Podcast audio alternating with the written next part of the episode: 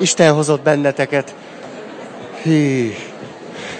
Van levegőnk is, fantasztikus. Ez jó, jó. Utolsó alkalom a mai, és kaptam aztán talán 13 kérdést, úgyhogy reményem szerint akkor 15-20 percünk, vagy 25-30 percünk adatik arra, hogy a, a témánkat ne befejezzük, hanem csak valamennyire, valamennyire lekerekítsük.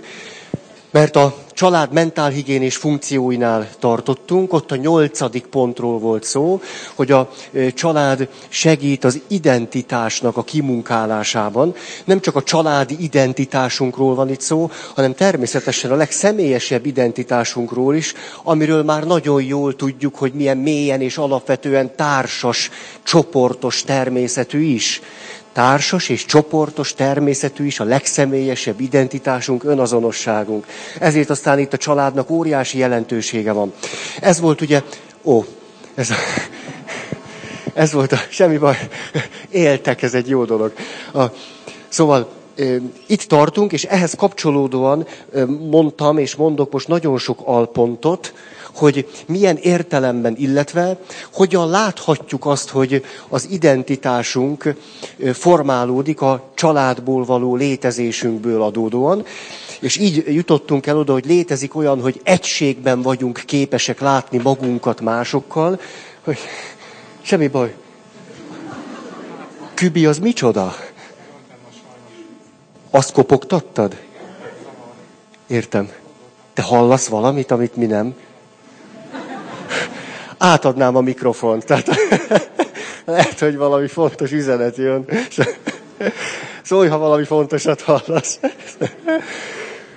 Ó, szóval, ugye az első pont ez, ez volt, az identitás témájában, tehát a nyolcadik pontnak az alpontját mondom, kis A vagy nagy A az már mindegy, hogy Képesek vagyunk egyáltalán önmagunkat már két-három éves korunkban a család részeként látni és érezni és értelmezni.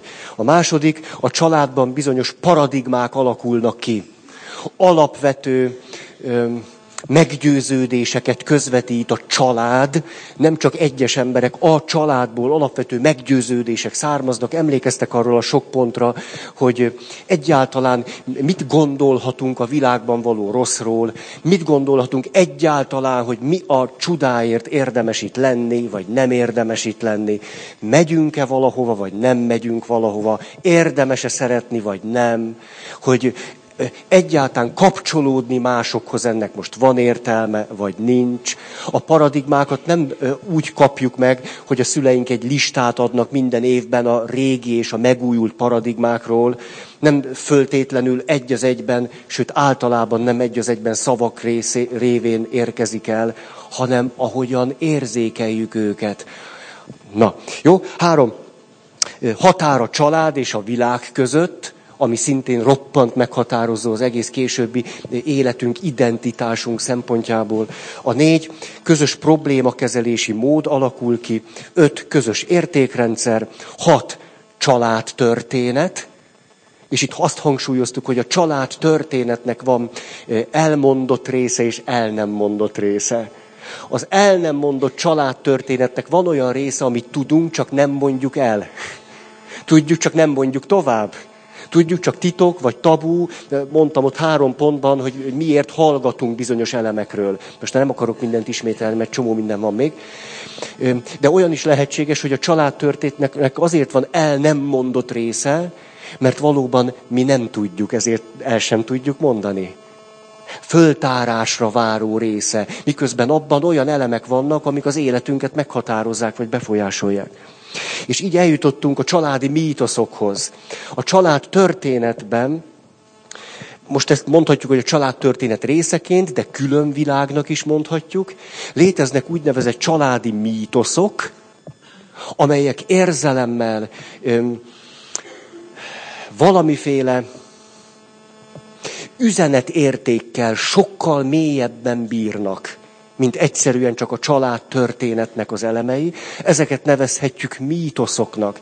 És a családi mítoszok nagyon meghatározóak. A család történet is meghatároz, De a családi mítosznak sokkal elemibb, arhaikusabb, ősibb jelentősége és ereje tud lenni az élet történetünkre nézve.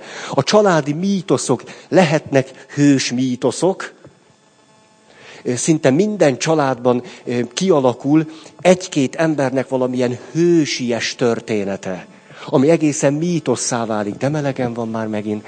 Elnézést, itt a... Azt hiszem kicsit nagy rám ez az ing. Nem tudom miért. Szóval a családi mítoszoknak, ugye nyilván itt, itt gyönyörű szép a mitológiába bele, mit, mit, mitológiai típusok, hős típusok, ajajaj, de nincs rá idő. Az élet rövid, a mítosz hosszú, tehát, hogy csak két dolgot hadd említsek meg. Az egyik, azok a mítoszok, amelyekben az egyik családtag hőssé válik. Például édesapám mondja azt a család történetet, ami tulajdonképpen egy mítosszá vált nálunk, hogy amikor ő, tanult kisgéppel repülni a háború után, egy személyes géppel, egyszer csak valami okán lezuhant a Balaton fölvidéken. És sikerült még a kifutó pályára valahogy magát lavíroznia, de ott végül is fejjel lefelé érkezett. És akkor elmesélt, hogy milyen az, amikor valaki lezuhan egy géppel, fejjel lefelé van a kifutópályán, és semmi baja nem történt, ugye ez is egy mítikus elem, tehát lezuhanok géppel, és semmi bajom nem történik, ám de eltört az orra. Hát egy repülőgép szerencsétlenséghez képest nem történt semmi baja, mondjuk egy foci képest igen. De, tehát pusztán csak eltört az orra, de most képzeljétek el, ha valakinek eltörik az orra, és folyik belőle a vér, ez nem egy nagy kaland, csak hogy ő fejjel lefelé van. És azt mondja, hogy az egész, az egészben az volt a leglehetetlenebb, hogy, hogy fejjel lefelé feküdt, az összes vér az orrából az arcára folyt, és nem tudott vele mit csinálni. És akkor hallja, hogy jöttek, futottak le a hegyről ott az emberek, és na ez biztos meghalt, na ennek annyi, és akkor ő ott ül, és mondja, nem, nem. És akkor, na ez például egy családi mítosz, ami nagyon mélyen, az én apámban van valami, értitek, valami, valami kikezdhetetlen, van, hát ne, nem halt belem, de mások bele szoktak halni az én apám. Hát itt akkor van valami, valami, szí, valami, ez az egyik. Tehát amikor valami hős mítoszt mesélünk valamelyik családtagról, de az anya vagy a nagymama is lehet egy hős, a nagymama, aki élt, halt a családjáért az a szuper nagyi, akiről aztán mindig minden unokájára ráért. Nem is értjük, hogy a lánya, ami anyánk, hogy tudott ilyen lenni, mikor olyan zseniális nagymamánk van, aki fantasztikus linzert készít, és almás pitét süt, és nem lehet úgy oda menni hozzá, hogy ne kapnánk tőle valami nagyon jót, de ez is egy mítosz. És a, a mítosznak látjuk aztán, hogy milyen hatása lehet például az saját anyánkkal való kapcsolatra. Ugye van egy mítikus hős nagymamánk, az, az a édesanyánk nem nagyon rúg labdába. Semmi esélye nincs egy ilyen mítikus hőssel szemben. Ezek. És aztán, de ugye ez meghatározhatja azt is, hogy én mit gondolok, hogy milyennek kéne lenni. És akkor az, hányszor hallottam ilyeneket, hogy valaki lógatja az orrát, Hát még azért jó, hogy lefelé áll, de a, és akkor azt mondja, ja, hát sose leszek olyan, mint a nagyi. Hát azt hogy tudod szeretni a nagyi? Ez, ó, hát az hihetetlen, és sose leszek olyan. És ezért sírok, jönnek a gyerekek, anya, játsz velük, nem, nem, nem, és sose leszek olyan, mint a nagyi. Na, szóval egy mítosz sokféle hatást tud ránk gyakorolni. És természetesen vannak traumatikus eseményekből fakadó mítoszok is. Valami rettenetes történetből fakadó mítoszok, halálesetből, gyilkosságból, na, első világháborúból, második világháborúból, gazdasági válságból, diktatúrából, 56-ból, megtorlásból van bőségesen lehetőségünk arra, hogy krízisből fakadó mítoszaink legyenek, és ezek határozzanak meg. Mondok a család történetből egy ilyen ö, mítoszt, Ugye itt a mítosz nem azt jelenti, hogy, hogy valami, ami nem igaz, hanem úgy kitalálják a tagok. Nyilvánvalóan valami nagyon fontos üzenet magva van annak, és a hatása meg óriási tud lenni. Ez például az, ahogy ugye minden gyerek, vagy gondolom így van, azért elkezd bennünket érdekelni a család történet, és kérdezgetjük, akiket lehet. És kérdezgettem, emlékszem az apukámat, hogy most azt mond meg nekem, hogy hogy volt, emlékeztek, amikor a temetőbe rámutatott egy sírra az apukám, és azt mondta, hogy itt van a nagymamád. És akkor kiderült, hogy a nagymamám, akiről azt gondoltam, hogy él, az nem a nagymamám, hanem, és akkor, na és akkor utána persze, hogy elkezdődött egy beszélgetés, de szegény, muszáj. De hogyha nem beszélek, akkor meg hiába csinálod. Mesélj erről. Ez, Fantasztikus. Az kell, hogy innen ne menjen oda valami? Ja, azt onnan, onnan véded. Hihetetlen. Te micsoda ötletes vagy. És ettől jobb lett? Nem. Nem, nem lett jobb. Ha valaki egy műszaki zseni, és érti ezt a problémát, szólhat, vagy idejöhet, és megsúghatja, hogy mit lehet tenni. Szóval, mondom akkor, ahogy 17 évesen rájövök, hogy akit nagymamámnak hittem, nem a nagymamám, és akkor ez és a, és akkor mi történik? Elkezdem apukámat kérdezni, hogy na de hát akkor ez hogy, hogy van a nagyi, meg akkor miért nem ő a nagyi, meg akkor hogy, hogy a te édesanyád, és akkor az derül ki, na itt jön egy mítikus valami, amit azt gondolom már az apukám is inkább valamiféle mítoszként őriz, mint egyszerűen csak a család történet egy elemeként. Ez pedig az, hogy azt mondja, hogy tudod, mikor a te nagyapád csíkból elindult, Ugye hát eléggé mítikosan kezdődik, egy ilyen mesei. Mikor elindult, ő volt az egyetlen a sok testvér közül, aki fogta a bátorságát, meg a hamuba sült pogácsát, hogy neki eredjen. Ugye egy teljes egy mítosz, és akkor úgy az, az én nagypapám, itt látni, egy hős mítosz kezd kibontakozni, az egyetlen bátor aki a nagy erdő közepéről, Erdély országból nekiáll, hogy fölfedezze a világot, ugye egészen ilyen mesei mítosz. És mit mond? Azt mondja, hogy nagyon tehetséges volt. Azért is indul el, hogy roppant, ügyes keze volt, fafaragó volt és szobrász, és azt gondolta, hogy hát ott hiába farigcsál, ugye, sose lesz ebből hírnév, meg karrier, vagy mit tudom én, mi nem tudja kibontakoztatni a tehetségét. Ezért aztán inkább eljön oda, ahol tud tanulni és fejlődni, mert ő szobrász művész akar lenni. És akkor eljön, és ténylegesen elkezdi a művészek életét élni, eszébe sincs megházasodni, viszont egyre szebb dolgokat farag.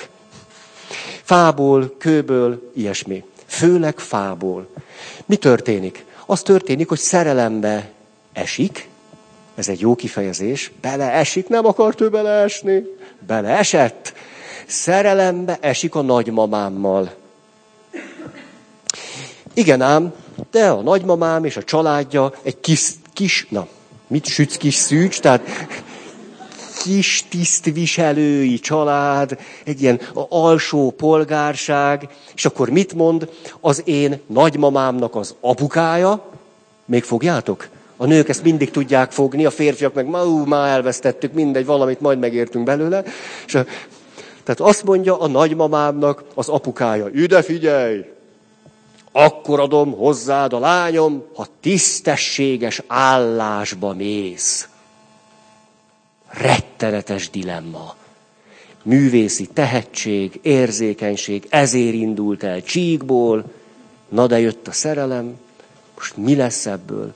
Rettenetes, rettenetes dilemma, most elmegyek, akkor már úgy nem fogok tudni, és akkor le kell nyomni a nyolc óra tanítást itt ott, hogy legyen. És akkor azt mondja, így oldódik meg a konfliktus, nagypapám sóhajt egyet, és azt mondja, ezért a nőért érdemes. És akkor egy faipari iskolában tanította a gyerekeket faszobrászatra. De a művészi történetnek vége van. Na ez egy mítosz.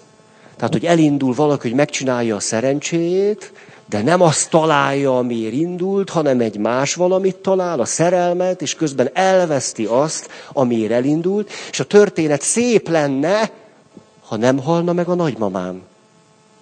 Ettől lesz ez a történet egy drámai fordulattal, egy tragikus mítosz. Úgy, hogy elindul valamiért, azt föladja, a szerelemért, majd pedig fiatalon meghal a felesége.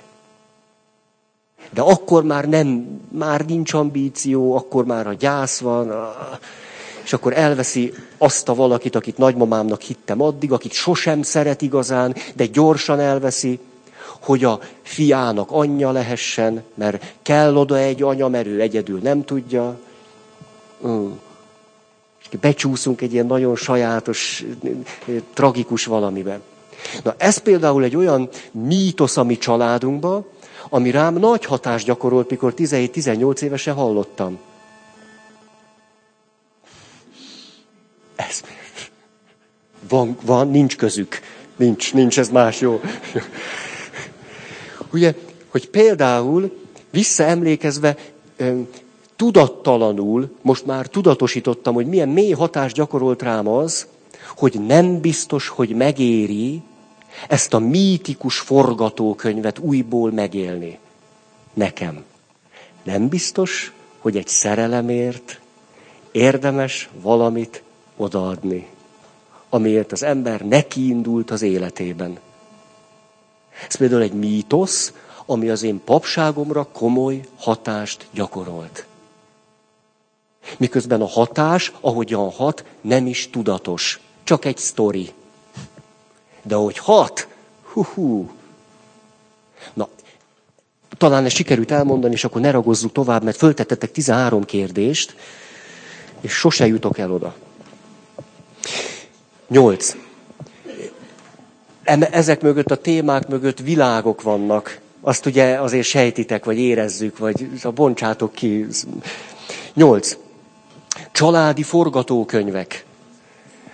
A családi forgatókönyvek azt mondják el, hogy a családtagok hogyan éljék meg a családi szerepeiket, és a családi szerepek. Aztán milyen magatartásformát, családi életet hogyan alakítsák és fejezzék ki. Például egy családi forgatókönyv az, hogy amikor a pici gyerek sír, mi történik. Úgyis először megy az anya, és mindig föl kell, ezt csinálja hat hónapig, míg elfárad. És egy ilyen mítosz, ugye? Hogy ez, tehát hat, hat hónapig csinálta, szolgált ráhelér, még nem aztán elfáradt, és az történik, hogy elkezd egyre dühösebb lenni a férjére. Miért mindig én kelek föl? Hulla fáradt vagyok már. Hogy lehet, hogy ez a piszok olyan jól tud aludni, amikor én a gyerek egy mukkanására is fölébredek? Ez nem igazság. Hat hónapja nem aludtam ki magam. Ez meg itt alszik. Direkt mondom a mutató névmást. Tehát ez, ez, ez. Tehát és akkor ugye látni való, hogy itt a szerepekből jól levezethető forgatókönyv átírására történik egy kísérlet. És akkor ide figyelj, meg kell beszélnünk, mert hull a fáradt, hogy te sose kell szól, gyerekek. Ugye itt a szerepekről van szó, és arról, hogy a szerepekből kiindulóan hogyan oldjunk meg rutinszerűen valamit, forgatókönyvszerűen. Ez ugye érthető. És vannak na- nagyszerű forgatókönyvek, zseniálisan jó rutinok, és vannak rettenetes forgatókönyvek. Olyanok, amiben mindenki jól végül belepusztul. Tehát nagyon izgalmas föltárni ezt, hogy milyen olyan forgatókönyvek vannak, amelyek lepusztítanak bennünket. És hogyan lehet a forgatókönyveket átírni, vagy más forgatókönyvekre cserélni. Oké. Okay. Lehet, hogy ezt nem kéne így elkapkodni, de mindegy. Kilenc. A családról, de a forgatókönyvekhez még annyit, hogy azért, ha világos, megegyezésen alapuló, elfogadott forgatókönyvek vannak egy családban, az jó. Főleg, ha az egy jó forgatókönyv. Ha minden csúszik, mászik, semmiről nem lehet tudni, mindent alkalomszerűen próbálnak megoldani, rettenetes. Rettenetes. A jó rutinok. Emlékeztek ugye, hogy mondtam, a lelki atyám emlegette ezt nagyon. Ide figyelj, Feri, mondta, az ember, ha jó irányba állította az életét, akkor annak a 98%-át rutinból meg kell tudni oldani. A két százalékon meg elmolyolunk. Ez nagyon fölszabadító ám, nagyon. Hogy vannak olyanok, a keresztény kultúrában kifejezetten szeretjük az ilyesmit, jó szokásnak hívják hogy jó szokásokat alakítsunk ki.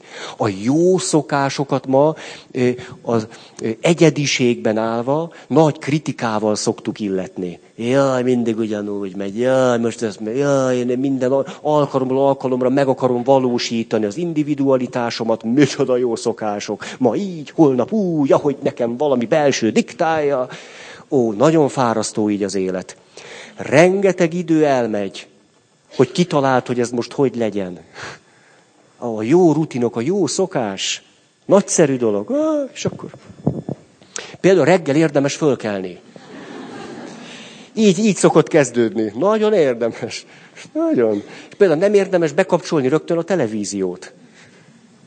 Én egészen hanyad döntöttem magam, valaki mondta, hogy reggel fölkelek, és akkor bekapcsolom a tévét, és ó, azzal kezdeni a, a napot, a reggelt, hát, hát, hogy mondjam, egy ilyen folytatólag elkövetett öngyilkosság. Hát, a lélek ellen. Így, így. Hát, így. hát na jó.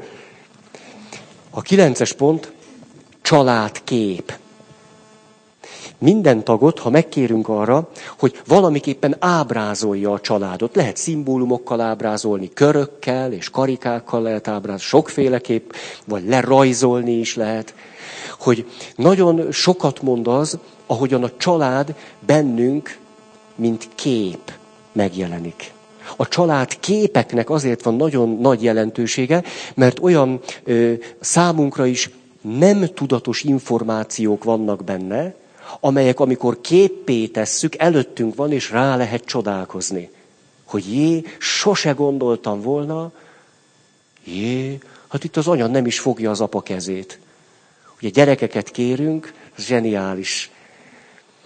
Hatalmas anya, pici apa, szülők jó messze, gyerekek középen, hát e- ezer dolog. Szülők a sarokba, gyerek középen ül a trónon. Szóval hogy hogy lett ez? Vagy, szóval a kép azért jó, és aztán hányszor hallottam, mikor kérek azt, hogy, hogy mondjatok, mondjál például szimbólumokat a családtagokra. Anyám olyan, mint, apám olyan, mint, és fölrakunk szimbólumokat. És akkor hányszor, mikor úgy valami kezdene kiderülni, akkor azt szoktuk mondani, hogy ez csak véletlen volt. Ez jutott eszembe. Hát ebbe pont ez a szép hogy természetesen nem véletlen. És olyan információk vannak benne, amik nagyon izgalmasak. Ilyen gyakorlatokat végezhettek. De hát persze érdemes valakivel megbeszélni, hogy ha a családtagokat szimbólumok formájában ábrázolnátok, milyen szimbólum lenne apa, anya, milyen szimbólumot találsz? Mert a szimbólum mindig persze valamit nagyon markánsan kifejez, de valamit el is rejt. Mi, hogy, hogy, hogy? Valami belefér, valami nem fér bele. Á, szóval ez nagyon izgalmas. Vagy nézzétek meg azt a szimbólumok, hogyan, milyen viszonyban tudnak egymással lenni. Apa egy szárnyaló sas, mint a szabadság madara. Anya kisegér.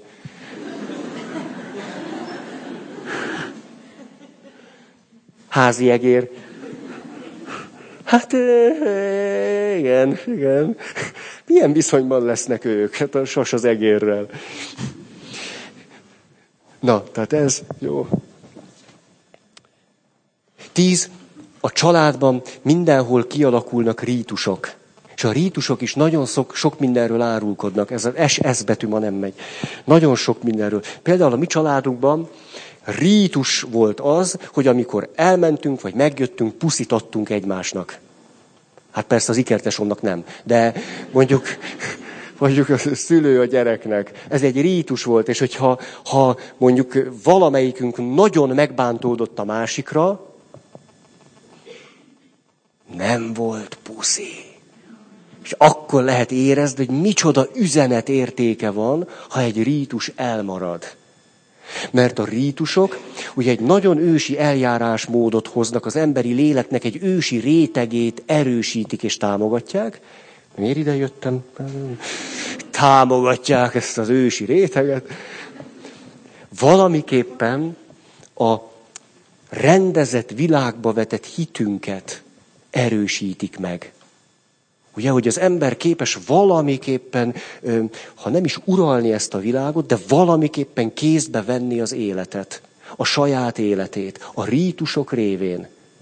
Valamiféleképpen az ünneplés révén képesek vagyunk valamit kifejezni, amiről alig tudjuk, hogy tulajdonképpen mi. Szavakkal lehet, hogy meg se tudjuk fogalmazni. De a rítusok által kifejezésre tudjuk juttatni, és meg is éljük őket. Ugye erről nagyon sokat lehet olvasni, hogy természetesen nem csak vallásos rítusok vannak, minden családban profán rítusoknak a, a tömkelege van. Hát például egy étkezés, az egy kifejezett rituálé minden családban. Minden családban. A, ugye nagyon izgalmas volna, ezekről nagyon jó pofa beszélgetni szerintem, hogy leülünk 80-10, és például az étkezéshez milyen szokások társultak. Nálunk például nem lehetett fölállni az asztaltól, hogy ameddig mindenki meg nem eszi. A másik, nem lehetett csámcsogni, meg szürcsölni. Ez. És most is, ha leülök a munkatársaimmal enni, hetente egyszer leülök. Egészen ideges tudok lenni, hogy valaki szürcsöl, másik csámcsog, rettenetesen ideges tudok lenni, és azt gondolom, hogy az a minimum, hogy ilyet nem csinálunk. De például az étkezési szokások, és ezt a rituálé része is volt, hogy a sót odaadjuk. Ugye, tehát átadom a sótartót, és a sóba természetesen nem nyúlok bele a mancsommal, a praclimmal, hanem, de nem is a késnek a zsíros felét dugványozott bele a sótartóba, drága. Nálunk. Azt úgy kellett csinálni, hogy meg lehet az evőeszközt fordítani. A másik felével nyúlok be a sótartóba, mert nem mocskolom össze a sót a saját zsírommal. Na, ezek, ezek rítusok, és ezekben meg... Ahol vannak családi rítusok, és az is nagyon döbbenetesen szép történeteket lehet olvasni, hogy amikor fölhagynak emberek a vallás gyakorlattal, mennyire nem hagynak föl a rituálékkal. Hogy hogyan van egy nagyon mély belső igényünk, hogy bizonyos fontos dolgokhoz, vagy fontos dolgokat rituálisan végezzünk el. Hogy hogyan fejeződik be egy étkezés, vagy a karácsonyhoz milyen rituáléink fűződnek. Na, tehát nem csak vallásos rítusok vannak, hanem ez nagyon mélyen hozzánk tartozik. Rendben, 11, végül aztán eljutunk a családi identitásig, és itt, na erről fogok még bőven beszélni más kapcsán, létezik olyan transgenerációs történetek, hogy valahogy generációkon átívelő hatása van valaminek. Például, ó, például ma már ennek külön szakirodalma van, hogy a holokauszt áldozatainak az amennyiben van ilyen, vagy túlélőinek, attól még áldozat is, áldozat és túlélő. Az unokái járnak nem egyszer pszichoterápiára. Tehát az unokáknál kell valamit földolgozni, ami bizonyos szempontból, a, aki átélte teljességgel földolgozhatatlan volt, a gyerek egyszerűen csak próbált ezzel az örökséggel valamit kezdeni, és az unoka megy el a pszichoterápiára. És az ő személyes történetében valamiképpen három nemzedéknek ez a földolgozatlan traumája szerepel. De erről rengeteget szeretnék majd beszélni, csak, csak itt most csak meg akartam említeni. De emlékeztek arra, Kár Gustav Jung írja egy helyen, hogy hoztak hozzá egy kisfiút, nem volt még általános iskolás korú sem, és rémálmai voltak. te alvászavar, és nem lehetett a kisfiúval mit kezdeni. És heteken, hónapokon keresztül beszélgetett vele, és egyszer nem jutott vele zöldágra. És egyszer csak rájött, hogy a kisfiú az apjának a problémáit álmodja. Hm. És ebben semmi csoda nincs. Erről tényleg majd jövőre szeretnék, jövőre, jövőre, hogy hogyan gyökerezzünk bele a családba. Ennyi akart lenni, és megnézem az órám. Egész jó. Egész jó. Fél óra. És akkor a kérdéseitek. Hőj, hol vannak? Egy. Hogyan lehet orvosolni a túlzott én központuságot? Hmm. Szia jó, hogy valakinek ez probléma lett. Ezt nagyon örülök neki, hogy, hogy valakiben születik egy ilyen kérdés. A, mondjuk a társas dilemma föloldásáról beszéltem, ott azért nagyon sok megközelítést hoztam. Nagyon sokat. Például, hogy hogyan érdemes megerősíteni a társas identitásunkat. Hogy egyáltalán ott kezdődik, hogy magamra már mostan hogyan nézek. Hogy látom-e, hogy hogyan kapcsolódik össze az életem másokéval, és a többi. Most ezt nem akarom hosszabban mondani. Aztán könnyen el tudom képzelni, hogy izgalmas volna valakinek, akinek ez probléma, valami csoportba elmenni. Valami önismereti csoportba hogy ott legyen egy csomó saját élményed arról, hogy mit jelent, te jó ég, hát hogy, hogy tartozunk össze, mi minden tud, megy itt, te jó ég, ez, mi minden megy bennem, á, hogy egyáltalán legyen egy védett közegben erről élményed. Igen. Aztán fölmerült bennem egy kérdés, hogy én központú vagyok. Tulajdonképpen miért vagy én központú? És itt arra kérdezik rá, hogy mi célból? Nem csak, hogy mi okból, mi célból?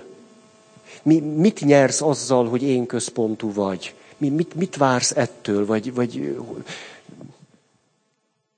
hogy, hogy, le, hogy lettél az? Tehát nem ö, nyomnám agyon rögtön azt, hogy, hogy az én valami rossz dolog lenne, bár a kérdésben ez nem szerepel, hanem hogy, hogy mit vársz ettől? Most azon túl, hogy ezt valaki el tudta mélyíteni magába. Izgalmas válaszok adhatók erre a kérdésre. Hát, hogy azt gondolom, hogy így vagyok boldog, vagy így, így, így tudom megcsinálni a karrierem, vagy... És akkor lehet tovább kérdezni, hogy jó, jó, jó, és ez, és ez a célod az életben? Vagy ha azt megkapod, akkor, akkor mi fog történni? Tehát egyáltalán föltárni, hogy, hogy rendben van, most ilyen vagy, és, és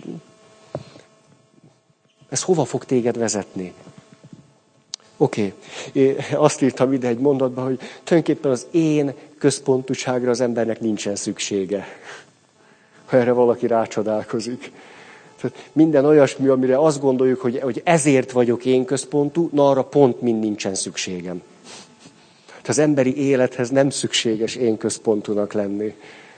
Egyszer nincs rá szükség.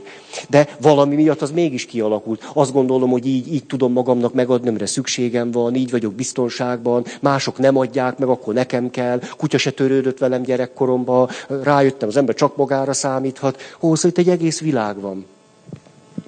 Igen. Aztán az is egy jó lehetőség lehet, hogy egyszerűen kezdjél el másokért élni. Hát ilyen egyszerű hogy ezt csinálok, elmegyek valahol, csinálok valakiért valamit.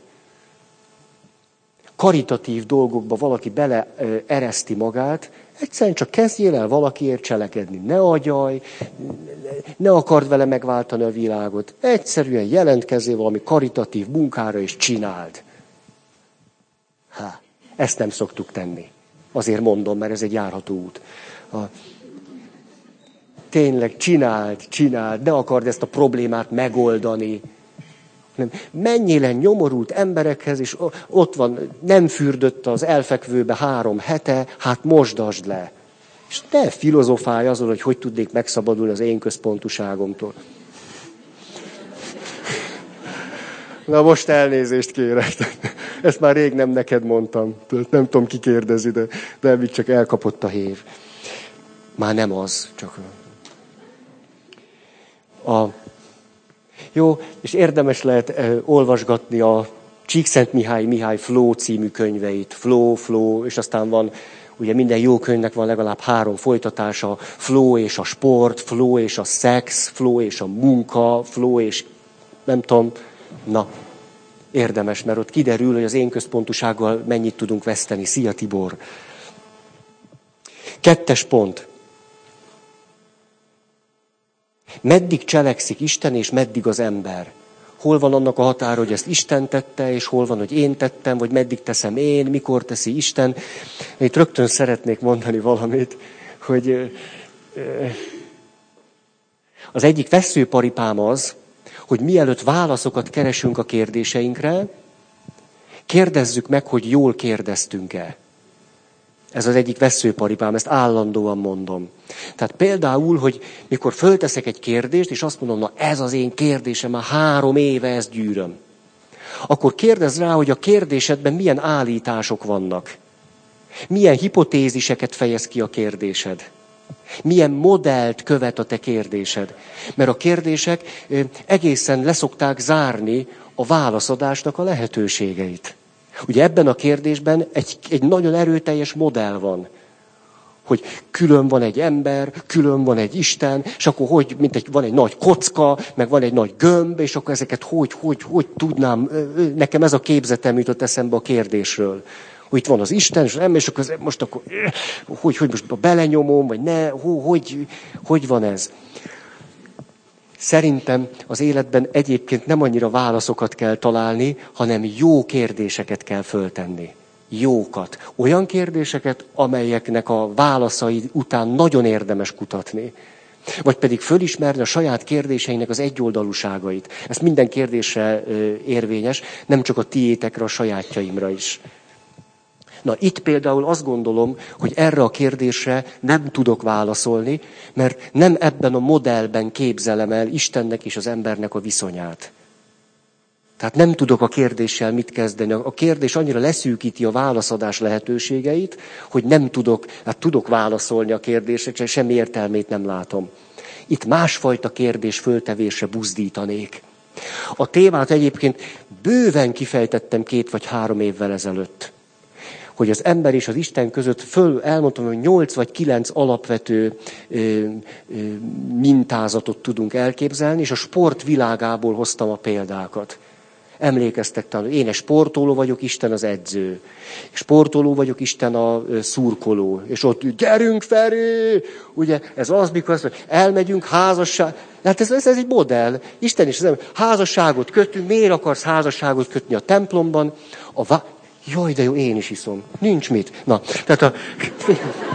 Tényleg, milyen kedvet kaptam így. Na, hogy, hogy a egészségedre, Tibor, te tudsz élni. Na szóval, hogy, hogy tényleg azt hiszem két évvel ezelőtt talán ott, ott ki van már szedve, legalább egy alkalmat végig beszéltem erről, és direkt innen hoztam a példákat. Például, amikor valaki azt mondja, azért megyek a templomba a szentségi házasságot kötni, mert Isten előtt is szeretnénk szentesíteni a kapcsolatunkat. Halljátok ezt? Akkor ez valami olyasmi, hogy Isten ott ül a tribünön, vagy valahol a szentébe, és akkor, mikor mi azt mondjuk, hogy igen, igen, akkor ő így integet, hogy ez az gyerekek, ez az fiatalok, jó, ez...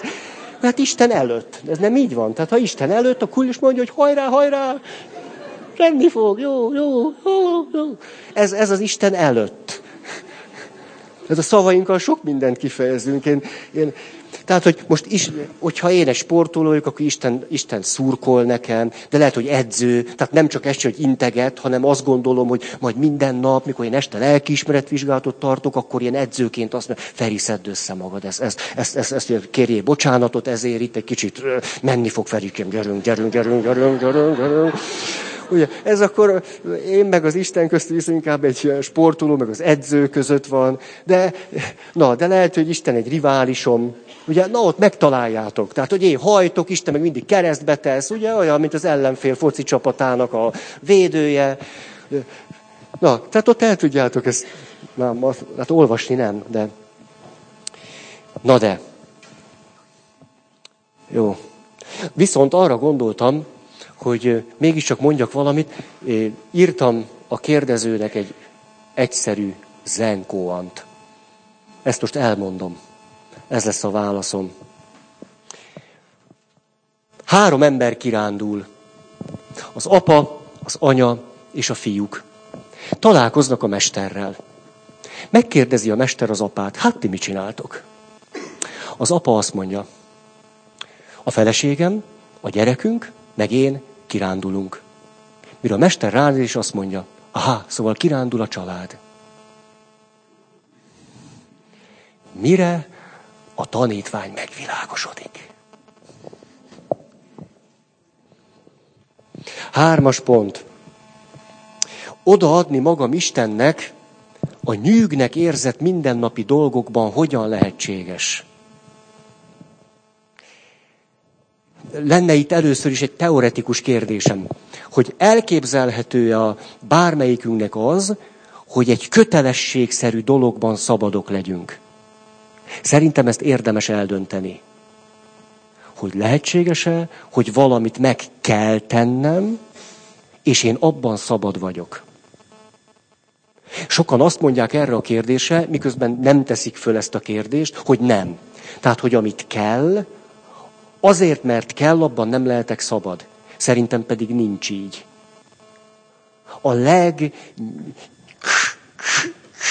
ilyen kötelességszerű dologban is lehetséges az, hogy szabad legyek. Tehát az első gondolatom ezzel ez, hogy, hogy el tudod-e képzelni, hogy egy rutinszerű, kötelességszerű dologban szabad legyél. Egy belső szabadsággal legyél ott. Nemes Ödön atyának a könyveit olvassátok el, már több is megjelent. Ő gyönyörű szép dolgokat mond erről, hogy hogy lehet kötelességszerű dolgokban szabadnak lenni. Most a másik, hogy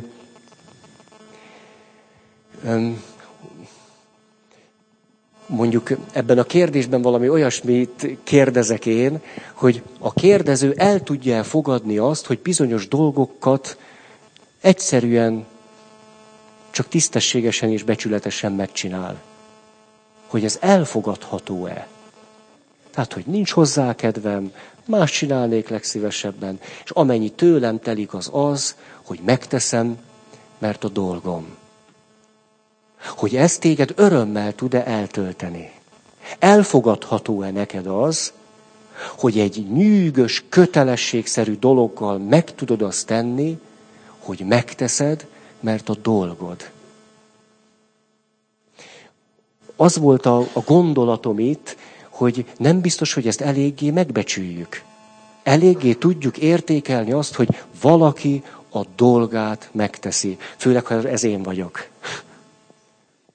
Hogy tud-e örömforrás lenni az neked, hogy igen, nem ezt csinálnám. De ez a dolgom megteszem, és ez valamiféle erővel tölt el.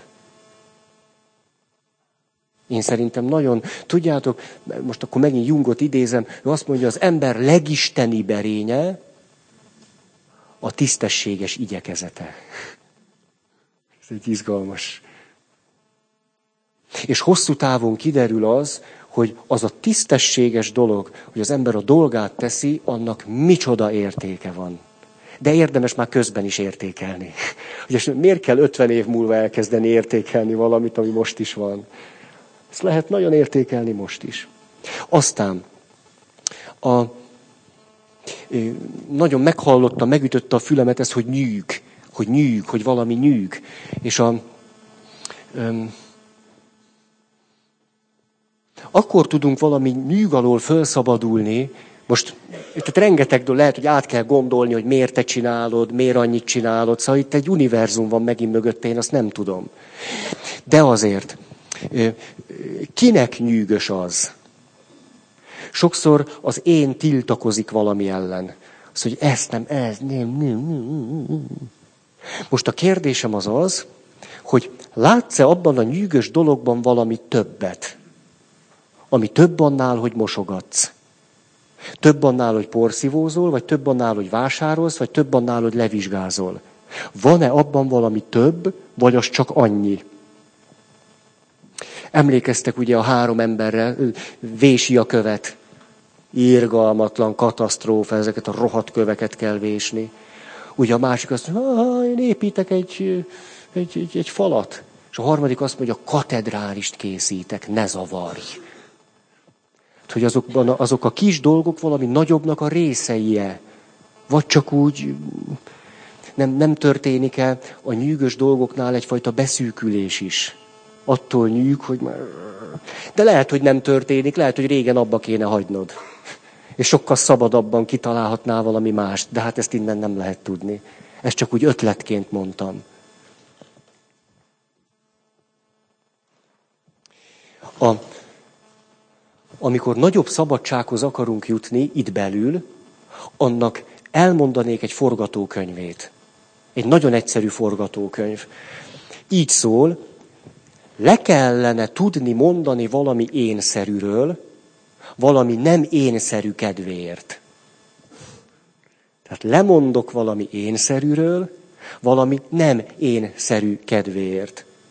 A dolognak a nyitja az, hogy hiszele abban, hogy van itt valami több, amiért érdemes azt a nyűgös dolgot tenni. Ha ott látsz valami többet, hiszel abban, hogy miközben mosogatsz, hozzájárulsz egy egész családi életnek a boldogságához. Most mondtam valamit. Ha ebben te hiszel, akkor képes vagy sok mindenről lemondani. Ha nem hiszel, rettenetes kínlódás lesz.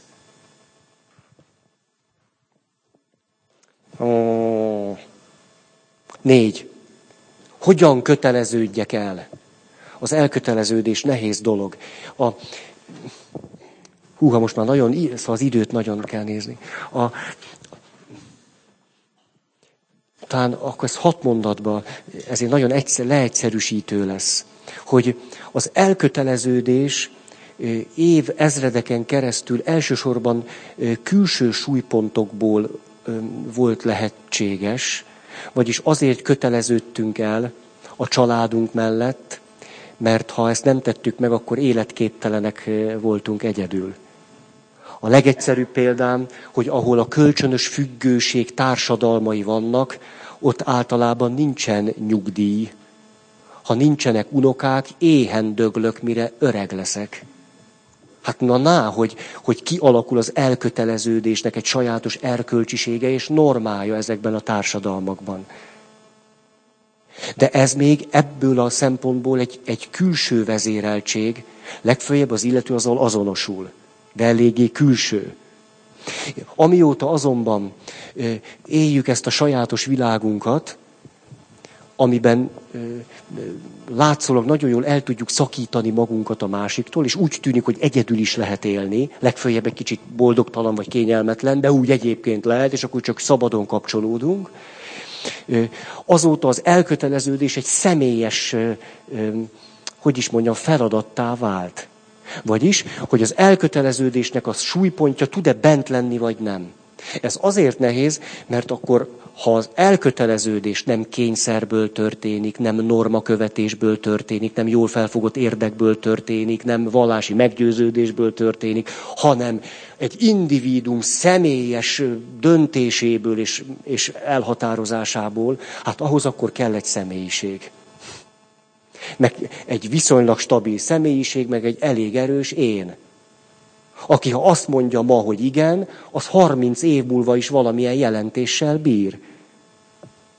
Hát egy stabil személyiségnél van az, hogy én mondok meg egy igen, és az 30 év múlva annak valami értéke van még. Van valami tartalma. Ha nincs bennem semmi stabil, akkor 30 év múlva már senki nincs abból, aki ma igent mondott. Tehát ezt én nagyon, a papi beszédnek, ezt például egy klasszikus gyöngéjének tartom, hogy elétek állunk, és az magát individualitásban átélő embernek azt mondjuk, hogy el kellene köteleződnöd. Nem is bír. Nem is tud. Hát abban kell neki segíteni, hogy egyrészt vagy a, a személyiségét formálja úgy, hogy képes legyen elköteleződni, illetve külső erőforrásokat is meg lehet erősíteni. A legjobb mind a kettőt egyszerre. Ma azt mondani állandóan, most így mondom nektek, hogy köteleződjetek el, ez papolás. Állítólag.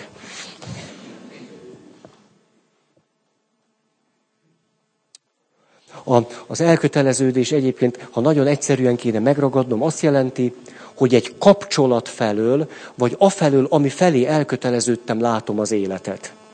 Tehát ha én elköteleződtem a férjem vagy a feleségem mellett, akkor a házastársi kapcsolatom felől nézem újból és újból az életet, nem csak magam felől. Akkor egy kapcsolat felől gyakorlom az életre való ránézést. Mit jelent? Akkor mit csináljak? Egy kapcsolat felől. Vagy egy hivatás felől nézek az életre. És ezt begyakorlom. Öt. Szállj le a döglött lóról, szemben holtomiglan, holtodiglan. Hogy van ez?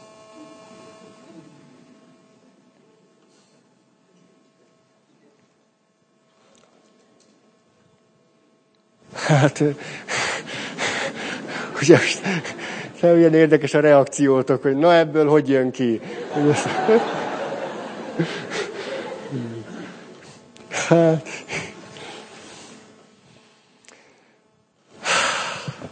itt annyi mindent kéne mondani. Azt gondolom, hogy ez a kérdés most, most mire vonatkozik? Ugye itt van egy trükk. Most rákérdezünk az elvekre, de közben a legszemélyesebb dolgok érdekelnek. Ugye? Most, ha az elvekre kérdezünk rá, hát nagyon egyszerűen lehet válaszolni. Hát az nyilván, most azt gondolom, hogy úgy többé-kevésbé szeretünk, hogy mondjam, egy, egy egy, egy boldog életet képzelni magunknak, amiben hosszan tudunk együtt élni valakivel, akivel valami gyönyörű, közös valami, nem tudom én, mink van, és nem csak úgy magunkba vagyunk. Én ezt, ezt gyanítom, hogy ez úgy általában ennek még van valami hírértéke. A, tehát nem gondolom, hogy ezt különösebben meg kellene védeni vagy, vagy itt most ezt indokolni kéne, vagy, vagy, vagy itt most ki kellene állni, hogy... Ó, ez semmi baj. A, most ha az életnek a sűrejét nézzük, hogy mi minden van abban, akkor meg ahhoz most általánosságokban hogy, hogy lehetne érzékenyen, finomújjal hozzáérni. Hát akkor beszéljünk konkrét esetekről, nézzük meg, és beszéljünk, és hogy, hogy ott, ott mi van, és hogy ott mit lehet tenni, és mitől lett úgy, és hogy lett úgy, és milyen lehetőségek vannak. Mm. Mondanék valami mást is, hogy ez a kérdés, azt gondolom, ott nagyon izgalmas, ahol egy belső dilemmát fejez ki. Ez a kérdés nem egy paphoz szóló kérdés, most a pap mondja meg, ez egy belső dilemmát takar. Nem biztos, hogy, hogy most, tehát most nem visszapöckölni akarom, hanem ennek a realitását akarom mondani.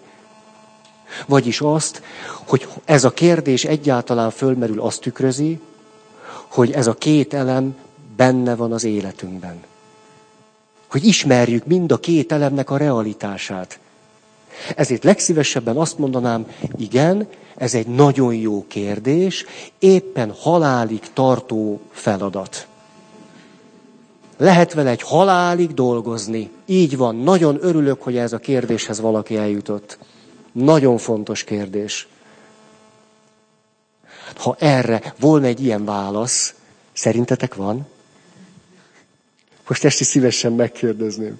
Tehát van erre olyan válasz, ezt valaki kimondja, és Á!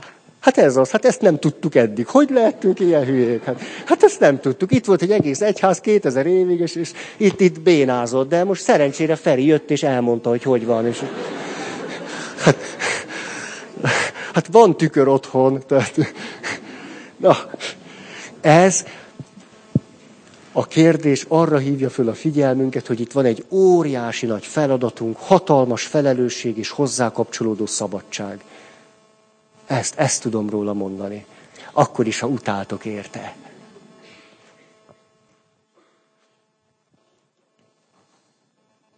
Hat. Az ember jó, de van eredeti, áteredő bűn. Hogy fér meg ez a kettő egymással? A akkor ezt nagyon röviden. amikor azt mondjuk, hogy az ember jó, akkor egy ontológiai szintet állítunk, és abban mozgunk. Azt mondjuk, hogy az ember a létezése okán érték. Pusztán attól, hogy van. Tehát a jósága az ontológiai, egzisztenciális szinten a létezéséhez kapcsolódik. Létezik az erkölcsi, a morális szint, ami pedig a magatartásunkhoz kapcsolódik. Tehát amikor valaki, aki ontológiailag érték, tesz valami rosszat, akkor erkölcsileg rosszat tett. És az is lehetséges, hogy valaki a személyiségében egészen gonoszszá lesz, rettenetesen torzul. Hogy úgy bejáratja magát a gonoszságba, hogy alig bír róla már leszállni. Ilyen van. De, de, és ez itt a kulcs, az ember akármilyen gonoszá is tette magát a tettei révén, és torzult a személyiség, és akármit is tett, az az ontológiai szintet nem érinti. És itt követünk el bűnt, amikor valaki, aki a moralitásnak a szintjén, a cselekvésnek, a magatartásnak a szintjén valami rosszat tesz, és mi erre hivatkozva az ontológiailag adott értékét megkérdőjelezzük. És az emberi méltóságától megfosztjuk, vagy úgy teszünk, mint attól megfosztható lenne. Szerintem ez a legsúlyosabb dolgok egyike. Érthető volt ez? E, ez rettenetes, ilyenkor mindig úgy fáj valami, mert, mert, na. Hm. Igen, itt most nem akarok példákat hozni. Ezért tehát itt két külön szintről van szó, az ontológiairól, meg a morálisról. A kettőt ne, ne mossuk össze.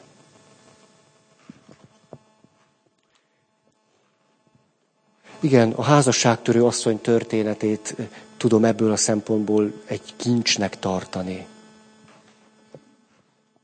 Azt a teológiai elgondolást pedig, hogy az embert azért érdemes rossznak mondani, hogy ezáltal a megváltás szükségességét hangsúlyozzuk, egészen kártékonynak tartom. 7. Néha gyötrelmesen nehezemre esik azt adni, amire a másiknak szüksége van. Nehéz abból kilépni, hogy csak azt adjam a másiknak, amit én adni tudok. Érzem, hogy mire lenne szükségem, de nem tudom megadni. Miért nincs ehhez erőm? A kérdésnek a, a, a jellegéből együttérzésem támadt a kérdezővel. Hogy ez a mondat, ezt szó szerint írtam, nehéz abból kilépni, hogy csak azt adjam a másiknak, amit én adni tudok. Ó, hát, hát annál többet biztos nem tudsz adni, mint amennyit adni tudsz. Hogy én egy picit úgy, úgy megállnék ennél, és azt mondanám, hát most akkor te éppen mindent odaadtál, amit tudtál adni. Az szerinted nem teljesítmény? Ha valaki mindent odaad, amit tud, az nem kevés. Lehet, hogy a másiknak kevés, de neked, hát éppen mindent odaadtál. Te nem értékelném ezt le. Tehát egy picit vennék egy-két levegőt, és azt mondanám, hogy lehet, hogy itt nem is kevés dolog történik. Igen, önmagam elfogadása, hm, eszembe jutott a szuperanya képe. Tehát a szuperanya az, hogy mindig képes azt adni, amire a porontyoknak szüksége van. Mindig. Hát. A, ha nincs erőnk valamit megtenni, valami jót, amit beláttunk és szerettük volna, ez éppen az emberi természetünknek a része, de nagyon izgalmas föltenni a kérdéseket, hogy vajon miért nem. Mi akadályoz meg ebben? Nem az, hogy rossz vagyok, hát valami, na ezt picit föltárni. Nyolc. Ha egy kislányt három éves kora előtt szexuálisan zaklattak, milyen tünetei lehetnek később? Milyen párkapcsolati problémái lehetnek? Ez az a kérdés, ami annyira fontos, hogy bele sem szeretnék menni a sufni tuning módszereibe, hogy itt három mondatot mondjak ezzel kapcsolatban. Mondok azonban egy elérhetőséget. Eszter ambulancia. Telefonszám. 466 98 72. 1525 Budapest postafiók 41. Biztos, hogy ez így nem volt megjegyezhető. Eszter ambulancia. Ha valaki oda telefonál, megadja a nevét, elérhetőségét, vissza fogják hívni. Vagy a postafiókon keresztül lehet jelezni, ha valakivel valami ilyesmi történt, vagy a családjában történt. Eszter ambulancia, ezt tudom rámondani. 9. Nagypapám testvére, bátyja nem tért vissza a második világháborúból. Nem tudni, mi történt vele, így nem gyászolták előtt. Hogyan befolyásolhatja ez a család életét? Kell-e, hogy gyászmunkát végezzünk? Hát ha valóban nem gyászolták el, akkor kellene. A gyászmunkának ugye nyilván megvannak a lépései. Először is például nagyon jó, hogy ezt a kérdést valaki föltette. Egyáltalán témává érdemes akkor ezt tenni. De nagy dolog ez, hogy ez egy téma. És elkezdünk a nagypapáról beszélni. Hogy ez egy családi témává lesz. Ha valaki szeretné, hogy ne csak ő, de azt is lehet, hogy azt mondom, hát, hogy a családomban nem tudom, kit, ez, kit hogy érdekel, én megteszem legalábbis a magam részét. Az is nagyon értékes. Nagyon. És lehet, megvannak a temetőkben azok a helyek, ahová lehet mécsest vinni. Na, rituálékat lehet ide, szóval most az idő rövidsége miatt, tehát érdemes elgyászolni. És nyilván minden gyász folyamatnak kulcsa, hogy elkezdek a gyászomról beszélni. És elmondom, és kérdezünk, és és összeszedjük, hogy mit vesztettünk, és ez kire hogy hat, és milyen kár volt, hogy nem beszéltünk róla, és mit vesztettünk, és egyáltalán elkezdeni róla beszélni. És aztán kitalálni ritúsokat, rituálékat. Tehát önmagában óriási jelentősége van, hogy beszélünk róla. Hogy a nagypapa az őt megillető helyre kerülhessen egyszer történt az, azt hittem, hogy hanyat vágom magam, jött egy hölgy, és jelentkeztette első áldozásra a gyerekét, és volt egy adatlap, és fölírta anyja neve, és az apja nevét kihúzta. És megkerestem az édesanyát, és kérdeztem, hogy ez hogy, mi történt itt. És azt mondja, hát sose házasodtam meg a gyerekem apjával, és nem is éltünk együtt, és nincs is kapcsolata a gyerekemmel. Na, kedves anyuka, név. Kérem oda beírni. Tehát, hogy egyáltalán azt mondani, hogy ő a nagypapa. Visszatenni a helyére, ahova neki való. Ez nagyon fontos. Nem egyszerűen csak eltűnt. Ő a nagypapa akivel ez és ez történt. Mi, ő a lánya, én meg az unokája vagyok. Szóval az őt megillető helyet megtalálni. Tíz. 40 éves vagyok, 20 éve tartó házasságban, mit reális várni a szerelmes érzések és a szexualitás terén. Egy krízisben lévő nő Milyen krízis ez? Ezt nem tudom ebből eldönteni. Ez lehet egy, egy egyéni krízis, lehet egy kapcsolati krízis, lehet egy normatív válság, mondjuk egy életközepi válság. Az is lehet, hogy egy kapcsolati krízis, ami, ami egy teljesen természetes módon történik meg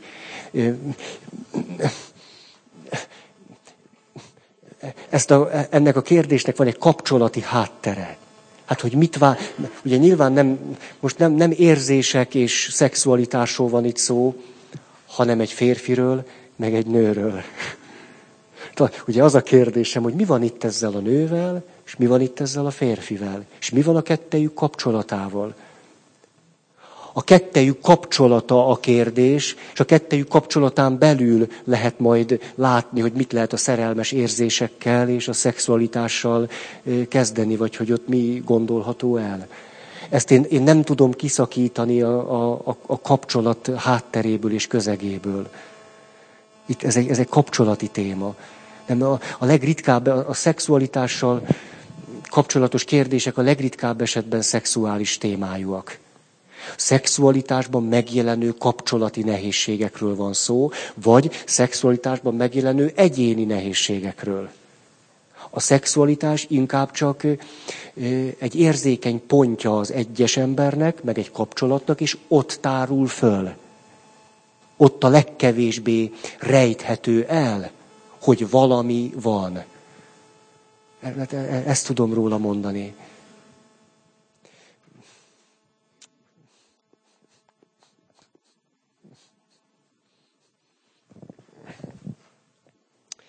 A 11.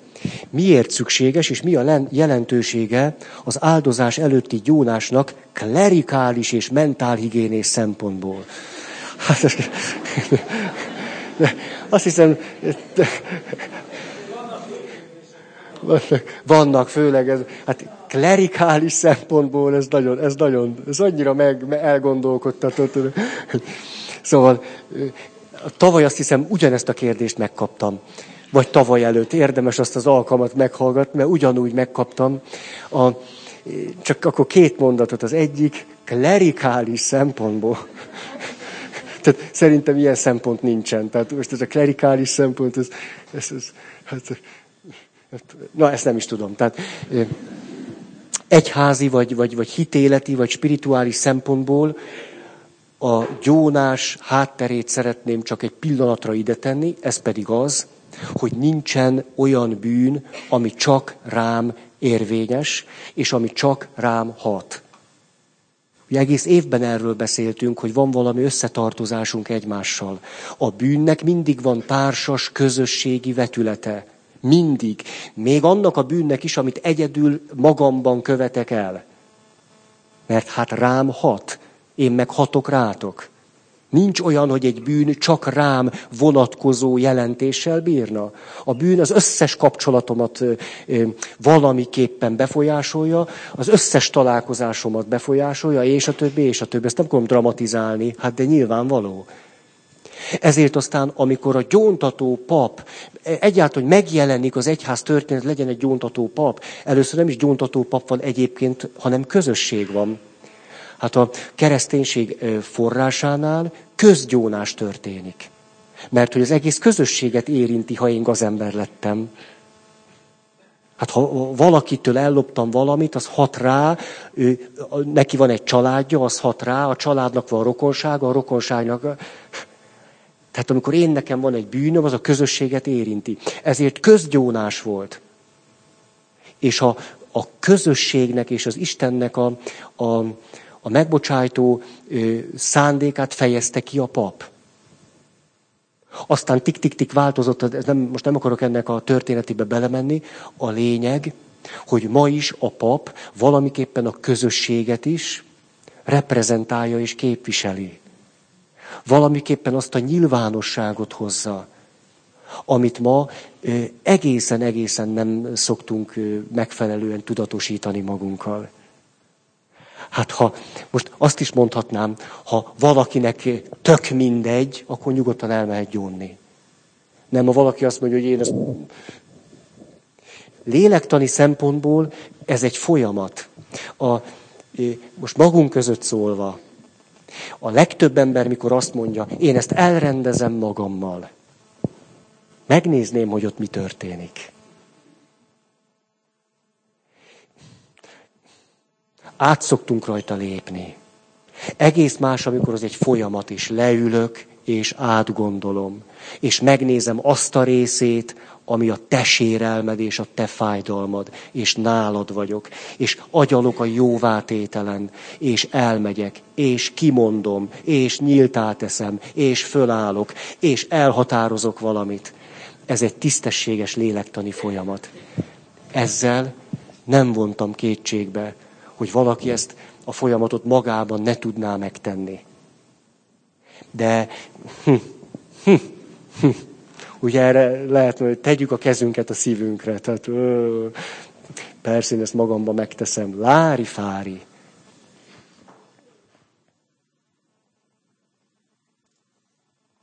A, meg szeretném azt is különböztetni, hogy én miközben volt bűntudatom, lelkiismeret furdalásom, átmentem egy folyamaton, amiben én megnyugodtam, az egy más folyamat. Mint amikor átmentem egy folyamaton, ami kikristályosította azt, hogy mit hogyan kellene ezután tennem. Az egy más folyamat. És nagyon sokan, akik ezt mondják, valójában eljutottak valami egyensúlyi állapotra, valami lelki nyugalomhoz jutottak, és erre azt mondták, sikerült elrendezni. Lehet, hogy ez egy lélektani folyamat volt, amiben sikerült a bűntudattól megszabadulni. És hát nem az az emberi élet cél, hogy a bűntudatától megszabaduljon. Ez, ez nem egy nagy teljesítmény. Oké, okay. 12. Alig van már lehetőségem megismerni a családi múltat, mert meghaltak a legtöbben, akiktől kérdezhetnék. Milyen esélyem van erre? Élők,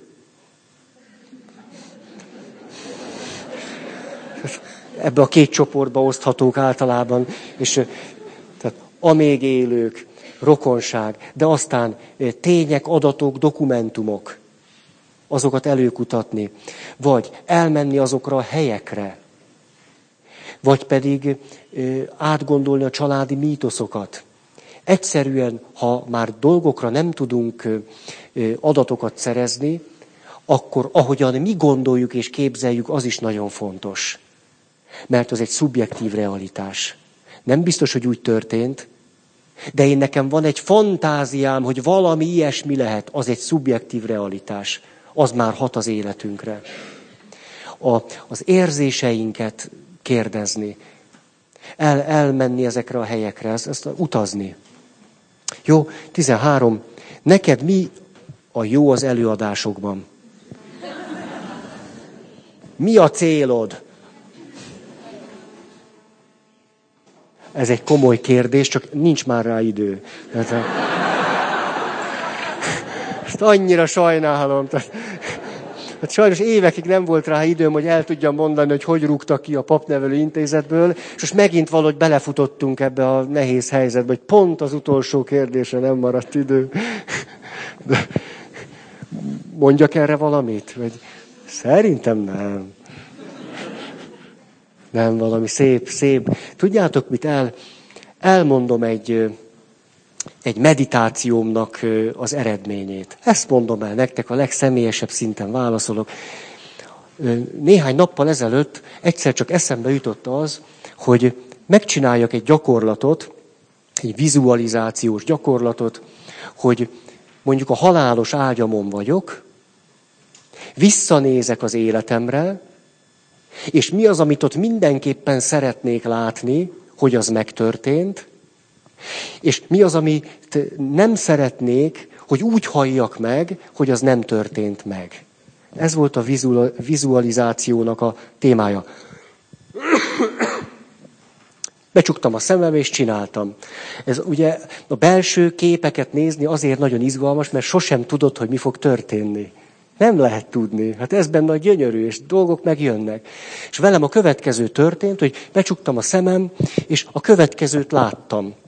Hogy valamiképpen, ugye így tettem, hogy, hogy halálos ágyam, most eszembe jutott, tehát valami ilyesmit láttam, mint Jákob, aki fekszik a halálos ágyán, és jönnek a fiai, az unokái, ugye ő hozzá.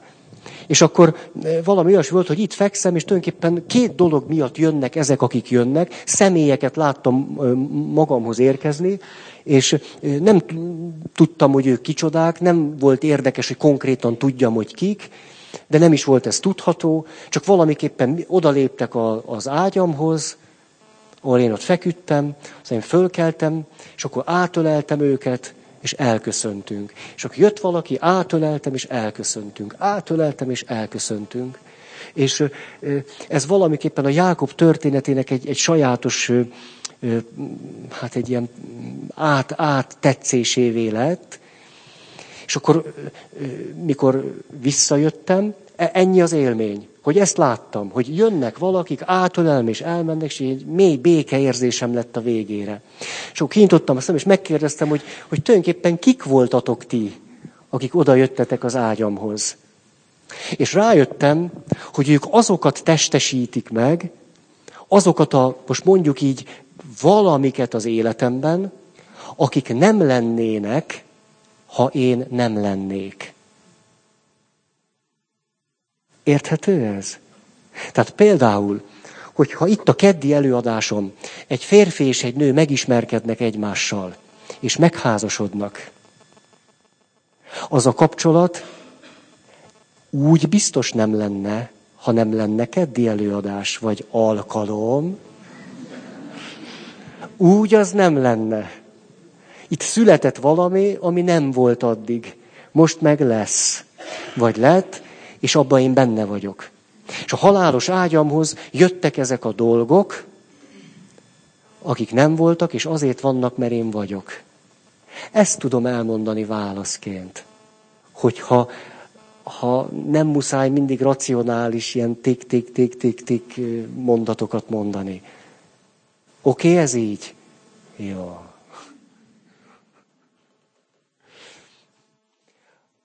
Akkor, jaj, Miklósnak megígértem, hirdetés. Két alkalommal ezelőtt kiállt, és én mondtam Mikinek, hogy, hogy ne ezt nem mondd el, mert ez így túl sok lesz, de mi megbeszéltük négy szem közt, és megígértem Mikinek, hogy elmondom, hogy ő szerette volna mindannyiunknak elmondani azt, hogy egy sérült, hátrányos helyzetű embernek a segítségnyújtása az nem csak arra az egy emberre kellene, hogy vonatkozzon, ugye Miki, hanem az egész családot kell támogatni. Hogy az a megfelelő és igazán szép segítségnyújtás, hanem a sérült embert segítjük, hanem az egész családját. Ezt akarta Miki nagyon a lelkünkre kötni. És hogy ezt el fogom nektek mondani. Hirdetni akar-e valaki? Gyere csak, igen.